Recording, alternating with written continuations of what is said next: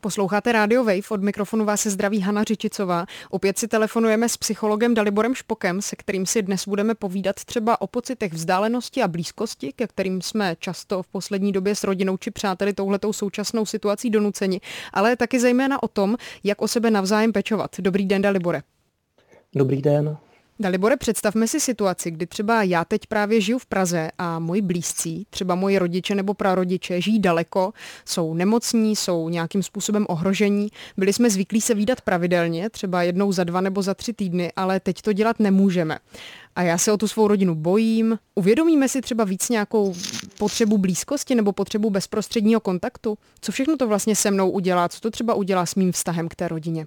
Tak já bych právě začal, začal možná trochu pozitivně eh, a hned bych neproblematizoval eh, tu situaci, do které jsme se dostali, právě tím, že ono to taky může v nás, tato situace, kterou jste právě popsala, vyvolat spoustu pozitivního. Jo? Opravdu si uvědomit eh, hloubku a křehkost vztahu. Ono je to tak, známe to všichni ze svých životů, že teprve, když se s někým rozejdeme, nebo když nám někdo zemře, nebo odejde ze života, tak si uvědomíme až zpětně tu hodnotu, jakou pro nás měl. Jo? A toto pobývání na těch hranicích křehkosti vlastně, že si uvědomujeme, že, to, že, že věci nemusí být tak eh, jak jsme zvyklí, no tak to je to, co nám tato krize taky přináší. Takže já si myslím, že právě spoustu, ehm, pokud samozřejmě se sebe setřeseme ten úvodní šok nebo ty negativní emoce, třeba strachu, tak spoustu pozitivního nám taky právě ta situace, že nemůžeme být se svými blízkými, nebo že s nimi můžeme být jenom telefonicky, může přinést. Jo? Právě to, že si uvědomíme hodnotu třeba toho vztahu eh, a nahlédneme třeba skrze to i eh, nějaké své další hodnoty, jo? Jak, jak žijeme a podobně. Myslím, že teď budu mluvit za mnoho z nás, ale třeba když jsme takto na dálku se svou rodinou komunikovali, tak ze začátku to byly opravdu silné emoce, kontaktovali jsme se hodně bouřlivě a teď třeba už je to spíš taková rutina, že si voláme, jak se máme, co děláme, ale jak můžeme třeba s těmi vzdálenými lidmi udržet kvalitní vztah i takhle na dálku, nebo vlastně s kýmkoliv, o čem se s nimi máme bavit? Je třeba řešením si připravit nějaká témata dopředu, aby ten hovor nebyl tak rutinní? Eh, určitě ano. Já si přesně jak říkáte, já bych, já bych se vůbec nenechal otro, zotročit nějakou představou, že musím být spontánní a musím, musí to všechno napadnout ono ani ti nejspontánnější herci, eh, když pak třeba sledujete nebo máte, můžete nahlédnout na to, jak oni se připravují, tak nic není, eh, nebo 90% toho není spontánního. To, jsou všechno, to je všechno připravené, ty jejich přeřeknutí a ten jejich bezprostřední humor. Jo? Takže my můžeme to, to tež, my si můžeme přece připravit i během třeba několika dní se sbírat si témata, co se nám stalo zajímavého a potom skutečně se k tomu dostat, samozřejmě ne nějak technicky, jo, bod jedna, bod dva, ale prostě během toho hovoru, když nevíme, o čem si povídat, tak prostě eh, tato, tato témata nastolit. Jo? Nebát se prostě toho, vy jste řekla slovo rutina a tam jako e, slovo rutina se nám často spojuje, je to takové kliše, jo? s něčím, co nemá být. A my jsme se už spolu bavili o plánování a hmm. taky to už byla rutina. Já rutinu vidím velice pozitivně a musíme si uvědomit, že v komunikaci to zajímavé právě vychází z rutiny. Jo? Začátek každé komunikace je dobrý den, jak se máte, nebo dneska je hezky, dneska je škaredě, jaké máte počasí. Jo? To je největší rutina, kterou si dokážeme představit, ale umění komunikace je rozvíjet tu rutinu a postupně ji posouvat do toho, co je zajímavé. Jo? Takže komunikace je prostě umění. Jo? Není to ze sebe vysypat, co se mi za týden stalo a vyslechnout si blízkého nebo, nebo vzdáleného člověka, se kterým si povídám, co zase on vysype ze sebe. Jo? Je to taky umění, které ne každý umí jo, poslouchat se a rozvíjet třeba to, co mi řekne. Jo. I když mi to nezajímá, jo, i když mi to nezajímá, ale mohu rozvíjet, mohu se zeptat na něco a tak dál. A tím se z rutiny postupně, velice rychle, jo, nebo z toho, že mi to nezajímá, se velice rychle může stát to, že mě to zajímá. Mě teď ještě napadá, jak třeba pracovat s emocemi, které eh, nějaká vyhrocená situace ve mně vyvolává? Dejme tomu, že si třeba eh, denně telefonuju se svou maminkou a mám tendenci si na ní třeba vylévat různé své frustrace, nebo to, že mi něco nejde, že zažívám nějakou nejistotu a podobně. Jak tomuhle můžu zabránit, aby se to nedělo? A nebo co třeba mám dělat, když opravdu přijde nějaká krize v komunikaci? Eh, tam asi důležité je eh, hned se zamyslet nad tím, jestli je potřeba tedy volat si každý den. Jo? To, hmm. Asi tři, tři body, já bych řekl. Jo? Ten, a ten první je prostě přiměřenost. Nadměrná komunikace, i když je to se člověkem, kterého máme velice rádi, i když je to o tématech, která jsou zajímavá, tak nad, nadmíra prostě škodí stejně jako nedostatek. To znamená, nestačí jednou týdně, nebo nestačí co tři dny. Hledat zkrátka takovou míru, abychom se trošičku na tu komunikaci možná těšili, nebo když ne těšili, tak abychom, aby nás napadlo, co si řekneme. Jo? E, takže první věc, řekl bych přiměřenost. Nenutit se, že, že, protože každý si volá každý den, nebo každý si volá každý týden, že my to musíme dělat taky. Jo? My si můžeme zavolat klidně jednou za měsíc, ale kvalitně. A bude to hodnotnější, než když si budeme volat třikrát týdně. Jo? Druhá věc je, myslím, zase ta příprava. Zase ta, pokud jsem v nějaké emoci, v nějakém, nevím, buď to v křivdě, v úzkosti, v něčem, co bych sdílel a, ví, a vím, že to není dobré, no tak prostě nezavolám. To, to je e, trošku o sebe kontrole, že? Jako o, o tom, co chci komunikovat, jestli chci komunikovat, ventilovat vlastně své emoce, a nebo je dokážu zvládnout a chci spíše posouvat naše nálady jako pozitivním směrem. Já vím, že to zní hodně idealisticky, ale, ale při, při, trošku se připravit a nevolat prostě v každý okamžik, kdy mě to napadne. Opravdu se zkontrolovat a třeba se podívat do sebe, jestli na to mám náladu, jestli jsem stabilní, jestli nejsem v nějaké rozladě. Jo? A když se i připravím na to, že může přijít třeba nějaké konfliktogenní téma, jo? že maminka nebo kdokoliv řekne něco, s čím víme, že máme problémy nebo, nebo spory, a zase, když se na to dopředu připravím, uvědomím si to před tím telefonátem, velice snižují pravděpodobnost, že do takového konfliktu vejdu, pokud jsem připraven. Jo? Takže ta příprava je hodně důležitá. Si tady vlastně bavíme o komunikaci na dálku, o nějaké vzdálenosti, ale co třeba taky nějaká přehnaná blízkost. Myslím, že právě tady tímhle tím už jsme to docela nakousli. Ale dejme tomu, že žijeme ve dvou nebo tří generačním domě, třeba i se svými prarodiči, kteří jsou normálně soběstační, ale abychom teď eliminovali nějaká rizika, která jim můžou hrozit, tak se o ně staráme a vlastně pro ně děláme úplně všechno a děláme všechno i za ně. Do jaké situace nás to vlastně může dostat?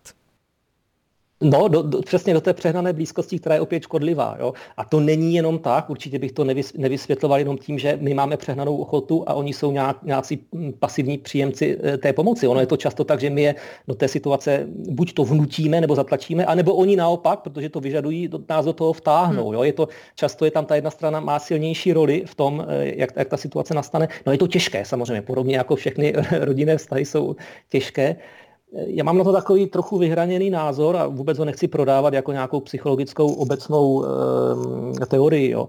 ale to, to soužití ve dvou nebo tří generačním e, rodinách to dobře fungovalo v době e, toho tradičního života, kdy jsme prostě žili na venkově, měli jsme tam e, statek, měli jsme tam slepičky, pole, Eh, prarodiče měli výminek a všichni jsme na tom poli pracovali, to znamená, všichni jsme měli co dělat. Měli jsme spoustu aktivit, kterými jsme se zabývali a byli, všichni byli aktivní. Eh, tam ne, pokud ten prarodič nebyl opravdu už nemocný, na smrt nemocný, tak pořád něco na tom poli dělal. A to usnadňovalo to soužití, jo, protože tam bylo zkrátka pořád kam tu pozornost odklánět. Dnes, když bychom bydleli v, třeba v rodinném domku, ale někde ve městě, tak jako tolik toho co eh, ti prarodiče, ti starší lidé jako budou dělat, kam budou odklánět tu pozornost, pokud nemají samozřejmě nějakou práci nebo nějaké aktivity, tolik toho nemají, no a potom to odklá, potom ji přiklánějí kam, že? Přiklánějí k nám, nebo ji přiklánějí k, třeba ke sporům našim nebo k nějakým konfliktům a to je špatně. Jo? To znamená, nevím, jestli ten model toho vícegeneračního eh, bydlení v takovémto, v takovémto nějakém městském stylu eh, je úplně dobrý. Jo? Teď vůbec nehovořím o tom, že když je třeba ten prarodič nemocný a je třeba si ho vzít domů a starat se o něj, samozřejmě o tom, o tom žádná, ale hovořím prostě o tom, o tom běžném normálním stavu. Hmm. Zase bych hledal tu přiměřenost, jo? jestli je prostě tento model nutný. Jistě, že bych to neřešil teď v krizi, ale zamyslel se na to třeba uh, dlouhodobě. Jo? Že to, že nebydlet spolu nebo mít mezi sebou nějakou vzdálenost, i třeba bydlet v jiném městě, někdy může být pro ten vztah skutečně to nejlepší. Hmm. Někdy na to ale třeba nejsou prostředky a podobně. Když se tedy ale právě třeba v krizi dostaneme do této situace, tak jak se chovat, aby se i lidé, o které třeba i trošku nuceně pečujeme, cítili víc v sobě stačně? No je to samozřejmě velké umění, jo, které eh, se nenaučíme jenom tím, že někoho máme rádi. To je, myslím, poměrně taková, takový běžný omyl, kterému hodně propadáme, že si myslíme, že tím, že někoho máme rádi, že budeme umět se o něj starat a překonávat všechny ty emoce a konflikty, jo, nebo jeho rozmrzlost a tak dále. Je to umění, je to dovednost jako každá jiná a podobně si nemyslíme, že to, že máme rádi umění, tak to z nás učiní jo, herečku nebo, nebo zpěváka. Takže je, je, potřeba se to prostě, je potřeba se to učit. Je to prostě soustava dovedností, kterou ovládají třeba profesionálové. Můžeme si třeba od nich nechat někde poradit, nebo kde vlastně tady tyhle ty soft i hard skills načerpat? Je to, je to podle mě běh na dlouhou trať. Můžeme, můžeme poradit, si nechat poradit, ale spíše můžeme sledovat potom, když třeba vidíme, že o někoho pečují. Můžeme sledovat ty, kterým to jde. To nemusí být profesionálové, ale někteří tu roli prostě zvládají. A my se jich můžeme zeptat, hele, jak to, že tobě to jde s tou maminkou, nebo jak tobě to jde s tím dědečkem, jo, jak to děláš. A on nám třeba řekne taky, no ten děda mě taky štve, no ale já na to nemyslím, já, já, to nerozvíjím, to téma. Jo. To znamená, ona může poradit nějakou vnitřní, nějakou, nějaký vnitřní fígl, okoukáme to. Je to zkrátka dovednost, která se, někomu to jde samozřejmě s nás, ale mm, vůbec bych se za to netrestal, že nám to nejde, že to je nějaký důkaz toho, že toho člověka nemáme rádi, když se třeba s ním hádáme, nebo když jsme pořád v nějakých konfliktech je potřeba se to prostě dlouhodobě učit. Jo. Ale zároveň eh, není, je třeba nad tím nemávnout rukou a skutečně si uvědomit, že to zkrátka eh, obtížná dovednost je a že musíme mít ochotu hledat ty, ty způsoby, které budou fungovat pro ten vztah, pro tu péči. Jak zároveň pečovat a taky stíhat odpočívat, abychom právě nebyli třeba hádaví a nerudní, třeba jenom z únavy, nebo třeba jenom proto, že nám něco nejde?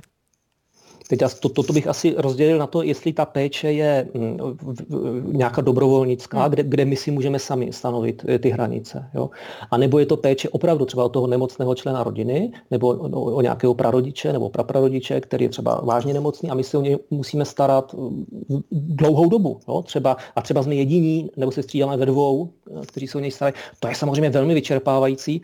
Tam eh, samozřejmě je každá rada trošku drahá. Musíme se učit, musíme se učit načerpávat síly, ale zase nesmíme počítat s tím, že budeme vyrovnaní. Prostě hold, něco si to vezme eh, a přechodně musíme počítat s tím, než, se ta, než ta situace skončí, jo, že budeme vyčerpaní, že budeme na hraně svých sil. Jo. Musíme se s tím smířit, je to prostě něco za něco, ta, ta péče. Pokud se, pokud se jedná o tu dobrovolnickou nebo, nebo profesionální činnost, tak tam samozřejmě je extrémně důležité se o sebe starat. Jo. Vidíme to i, i my jako e, psychologové, jo, ten, jsme v podobné situaci. Musíme prostě opravdu, mm, nesmíme tou péči překompenzovávat to, že se nám třeba, třeba nedaří někde jinde v nějakých jiných životních oblastech. Jo. Musíme opravdu si dávat pozor, jo. kontrolovat se, jestli, nejsme, jestli se neblížíme vyhoření, nejsme unavení, nejsme naštvaní na ty klienty a pokud ano, tak přidat si něčeho, co jsme zjistili, že nám pomáhá. Jo. To znamená jiné životní oblasti, které nám pomáhají. Koníček, pohyb, nebo, nebo si prostě jenom odpočinout na pár dní. Jo. To znamená, bavili jsme o tom sestavování plánu, myslím, ten náš první nebo druhý rozhovor, tak právě jo, do, toho, do toho plánu dne, týdne dát i ty jiné oblasti, které s tou péčí vůbec nesouvisí. A to z nás učiní dobrého pečovatele. To je ten paradox. Přesně to, co jste právě teď řekl, mě nahrává k mojí další otázce, protože v současnosti se nepostradatelnými stali právě lidé, kteří pracují v těch určitých profesích. Běžně jsme si jich ani nevšímali, nebo jsme je zkrátka brali nějak automaticky, ať už se jedná o zdravotnický personál nebo třeba lidi, kteří pracují ve službách. Eh, jaké je to jejich základní psychologické nastavení? Co všechno musí vlastně vydržet? Kdybychom začali eh, těmi, těmi zdravotníky, mm, nedá se to samozřejmě říct, eh, vyjmenovat několik eh, nastavení, každý, každý jsme jiný a každý zdravotník je taky jiný. Ale skutečně si myslím, že u mnoha z nich, i třeba pak lidech v sociálních službách a v, této, v tomto typu pomoci, je prostě silná ta, silné to nastavení pomoci. Jo? Oni, oni dobře vnímají to, co pomoc znamená, oni ji dokážou poskytovat, ale taky dokážou z toho čerpat. Jo? Čerpají z toho identitu, k tomu se možná třeba ještě za chvilku vrátíme. Jo? Není to jenom tak, že samozřejmě vydávají se, oni z toho taky moc získávají. Eh, mnoho získávají. Takže pomoc, jo? se můžeme od nich učit, jak se pomáhá. Jo? A eh, třeba empatie mě taky napadá. Jo? Učit se empatie, empatie jako my ji špatně chápeme, protože to slovo je nešťastné, nešťastno, nešťastné zvolené. Jo? Empatie jako trpět s někým, jo? nebo vtrpět se do někoho. To, to neznamená zažívat to tež, co druhý člověk. Jo? a, a drtit za sebe stejnou emoci. To znamená, to je koluze, to bychom nazvali jinými pojmy, spíše e, negativními v psychologii. Ale je to, znamená to schopnost spíše vnímat, rozlišit, co druhý asi teď prožívá. Jo? A, a na základě toho přizpůsobit své chování. Jo. To, je, to je velice, a to třeba právě v těch sociálních službách nebo v péči, eh, v hospicové péči třeba v, a v péči o těžké pacienty, tak to je základ. Jo. Pokud toto nemáte, tuto schopnost, tak nemůžete, nemůžete tu, eh, vykonávat tu profesi. Už jsme to předtím taky trošku nakousli, ale spousta lidí, nejen mladých, se v současnosti věnuje dobrovolnictví. Co nám právě dobrovolničení dává, kromě nějakého příjemného pocitu, že jsme schopni někomu pomoct? My, my často tu otázku vnímáme jako trošku takovou nepatřičnou. Jo? Když někdo pomáhá druhým, je altruista, jak to, že se ptá, co mi to bude dávat. To je, to je špatně. Jo? Samozřejmě každý altruismus je v zásadě egoistický. E, ne ve smyslu sobecký, že, by, že bychom chtěli e, ho zaměřit na sebe, ale že prostě je to projev zdravého ega, protože my se z, naš, e, od, z našeho ega nedokážeme vyvázat a když je ego zdravé, když je dobré, no, tak se zaměřuje na pomoc druhým. Takže ano, já získávám mnohé věci, je to, je to možná, to je na celý rozhovor, kolik těch věcí je, které mohou získat z, z toho, že pomáhám druhým, ale je to, je, je to základní rozdíl. Prostě pokud jsem zaměřen na to, abych pomohl, pomáhal druhým lidem, a pozor, nejedná se o tom jenom pomáhat své úzké rodině jo, nebo nejlepším kamarádům, ale i trochu cizím lidem, jo, tak potom získávám například nadhled nad sebou, jo, nadhled nad svými problémy, protože vidím, že jiní lidé, zvláště lidé třeba z jiných světů nebo z jiných soci, sociálních skupin, mají třeba větší problémy než já, jo? nebo řeší věci, které já považuji za samozřejmé. Jo? To znamená, získávám trošku nadhled, jo? trošku tolerance, možná respektu. Druhá oblast, které získávám, je sebevědomí. Jo? Sebevědomí, že dokáží pomoct, že prostě opravdu jsem člověk, který dokáže někomu zlepšit náladu, přinést nákup, zavolat, i když se mi nechce a tak dále. Jo? To je obrovská, obrovský zdroj sebevědomí, to může být. Hmm. Třetí oblast, spokojenost. Jo? Spokojenost. Prostě řeknu si, jsem dobrý člověk, jo? pomohl jsem, není to se mnou tak špatný, jo? dokážu ještě pomoct, jsem spokojený, jo? přinese mi to radost. A čtvrtá, kterou bych poslední jmenoval, tak to je mm, to, že pomoc druhému mě, mi e, pomůže odklonit pozornost od svých problémů. Jo? To znamená, nezabývám se pořád sebou, nekroužím sám kolem sebe a, a, a své situace, ale tím, že hodinu nebo půl den někomu pomáhám a jsem tam pro druhého tou pozorností a tou komunikací a těmi tématy, no tak po půl dní jako překvapivě zjistím, že jsem půl dne nemyslel na své problémy. A to je taky obrovský zisk samozřejmě. Jo.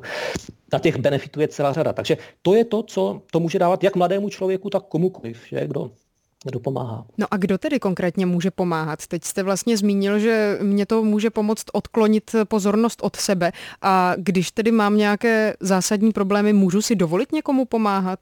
To je eh, hodně dobrá, hodně dobrá otázka a, a ptáte se ji naprosto logicky, protože eh, bojíme se toho, abychom nepoškodili e, někoho, když nám třeba něco razantně chybí a my můžeme třeba promítat nějakou svou potřebu, známe, že ty psychologické mechanizmy projekce a díky tomu, že mi něco chybí, já třeba nerozliším, že to je spíš moje potřeba a ublížím mu, jo? nebo ublížím sobě, protože neodhadnu své síly, když mi něco chybí a nejsem v pořádku. Jo? Takže ona ta otázka má svoji logiku. Ale já bych se teď možná trošku jako odklonil k jinému tématu, na kterém si to lépe můžeme demonstrovat. Řekl bych jako největší kliše v psychologii, které se pořád opakuje a které jsem kdy slyšel, jo, je takové to, nechci teď jít do vztahu, já si musím dát do pořádku sám sebe jo, a svůj život. A potom, až budu v pořádku, až budu jako připravený, vstoupím do nějakého vztahu. No to je obrovský nesmysl, jo? protože my, my se dáváme do pořádku a my vznikáme jenom skrze vztahy. Jo? My jsme vztahové bytosti a Freud o tom napsal spoustu knih, že, že celé naše, celá naše duše je, jsou prostě naše historické vztahy, že? To je tak, jak jsme je zažívali s rodiči a s blízkými lidmi. To znamená, jako jedině skrze budování kvalitnějších vztahů se mohu změnit. Jo? A to je to, co dělá psychoterapie. Že jo? Psychoterapeut vám nabídne kvalitnější vztah a učí vás ten vztah budovat jiným způsobem. Jo? Takže e, to je, to je obrovský mýtus, obrovské kliše. Jo? Jako, e, dám se do pořádku, abych mohl budovat vztahy. Ne. No ale to též platí e, v tom pomáhání. Jo? Čekat na to, čekat na to, než se dám zcela do pořádku, teď samozřejmě ne, nemluvím o tom, že máme přepínat své síly, to určitě ne, abychom dokázali pomáhat, i když jsme na tom špatně, no tak se musím transformovat, abych to dokázal. Jo? Není to zkrátka tak snadné, jako když jsem v pohodě. A to, že se musím transformovat nějak osobnostně, no tak to mě samozřejmě proměňuje a to mi obrovsky pomáhá. Jo? I v té spirituální rovině, ale i v té osobnostní, i v té psychologické. A třeba je poslední bod tady k to, té hodně důležité otázce si myslím, eh, je mm, Joseph Campbell, pokud posluchači mm, ho, ho znají, byl velký eh, mytolog a religionista 20. Eh, století a on přišel s tím konceptem zraněného léčitele, wounded healer a, a říká, že v, v mnoha kulturách je to, je to zásadní takový až, až, až mytologický, mytologický objekt, jo, že jedině tehdy, když jsem zraněn, to znamená, nejsem v pořádku, jo, někde mi něco chybí, někde mám nějaké trauma, tak díky tomu dokážu léčit, díky tomu dokážu nahlédnout e, zranění druhých lidí. Jo. Že je to, je to velké téma. A praktický závěr z toho je ten, že určitě bych e, své síly rozložil, e, nepřeháněl bych to. Jo. Pokud nejsem v těžce v pohodě, tak určitě bych e, se staral spíš o to dát se do nějakého, do, do nějakého relativně normálního stavu. Ale nečekal bych na to, až bude všechno naprosto v pořádku a až budu v harmonický a stoprocentní. Podobně bych takhle nečekal, abych budoval vztah, nějaký vztah, tak bych stejně tak nečekal, Eh, abych se dal nějaké pomoci eh, druhým lidem, protože přesně ta pomoc druhým lidem může být to, co mě dá do těch 100%, nebo co mě dá do, té, co mě dá do toho nadbytku. A co až vlastně třeba tato kritická situace, kdy jsme hodně solidární více než obvykle, skončí? Jak bychom se k tomu měli postavit? Říkám si, že ta pomoc by asi neměla být omezená nějakým koncem nouzového stavu nebo podobně. Určitě ne, určitě ne. Doufám taky, že, že, že většina lidí, určitě to tak je, že neobjevila eh, tu možnost pomáhat poprvé v životě. Jo? To možná jenom třeba lidé, kteří jsou hodně mladí, ale Eh, jinak by to bylo jenom jednání s emocí, že z nějaké, podobně jako pláčeme v kině, tak teď si všichni pomáháme, protože je to zase nějaká emoce, která je trendy. To by bylo špatně. Jo. No, eh, může to být zkušenost velice důležitá a hluboká. Jo. Může to být formativní prostě zkušenost, která nám ukazuje, ukazuje skutečně, a to je, myslím, to, co ta, co ta koronavirová krize eh, může jako přinést pozitivního pro, pro naše životy. Jo. Že nám může ukázat, pokud tu pomoc skutečně poskytujeme a dokážeme ji poskytovat, jaký význam zkrátka má jo, v, životě každého člověka. Tím, že se zažijeme jinak, tím, že zažijeme všechny ty benefity pomoci, tak začneme trochu chápat, jak vlastně funguje svět jo? a co jsou ty prostředky k jeho naplnění, k, k hledání, k, k nalezení smyslu e, a, a tak dále. Jo? Je to zaměření ze, ze sebe ven, že? K, nějakému, k nějakému užitku nebo právě k pomoci druhému člověku. A m, mm, já neříkám, že je to tak, že e, prostě tím, že začnete pomáhat, tak hned nalezete smysl. Je určitě mnoho lidí, vyhořelých profesionálů, kteří pomáhají a ten smysl nevidí. Ale je to, řekl bych, jako, tak jak ve filozofii to eh, říkají filozofové, je to podmínka nutná, nikoli dostačující. Jo? To znamená, pokud to nemáme, pokud někde, někde v životě neumíme jako tuto pozici zaujmout a skutečně pomáhat, jo, být k dispozici pro druhé lidi. Znovu říkám, ne, nemluvíme teď o tom být k dispozici jako pro manželku a pro děti, ale pro lidi, které moc neznáme nebo vůbec neznáme. Jo tak jedině, jedině to je cesta k tomu, jak k nějakému hlubšímu smyslu e, dojdeme, protože prostě začneme chápat daleko hlouběji a daleko, daleko propojeněji, prostě, um, jak, jak tento svět funguje a jakým smyslem jo, eh, v něm žít. Pak tou cestou samozřejmě jdeme a následujeme ji. Dalibor Špok, psycholog, byl hostem Rádia Wave. Děkuji moc za rozhovor. Já děkuji, děkuji a přeji hezký den.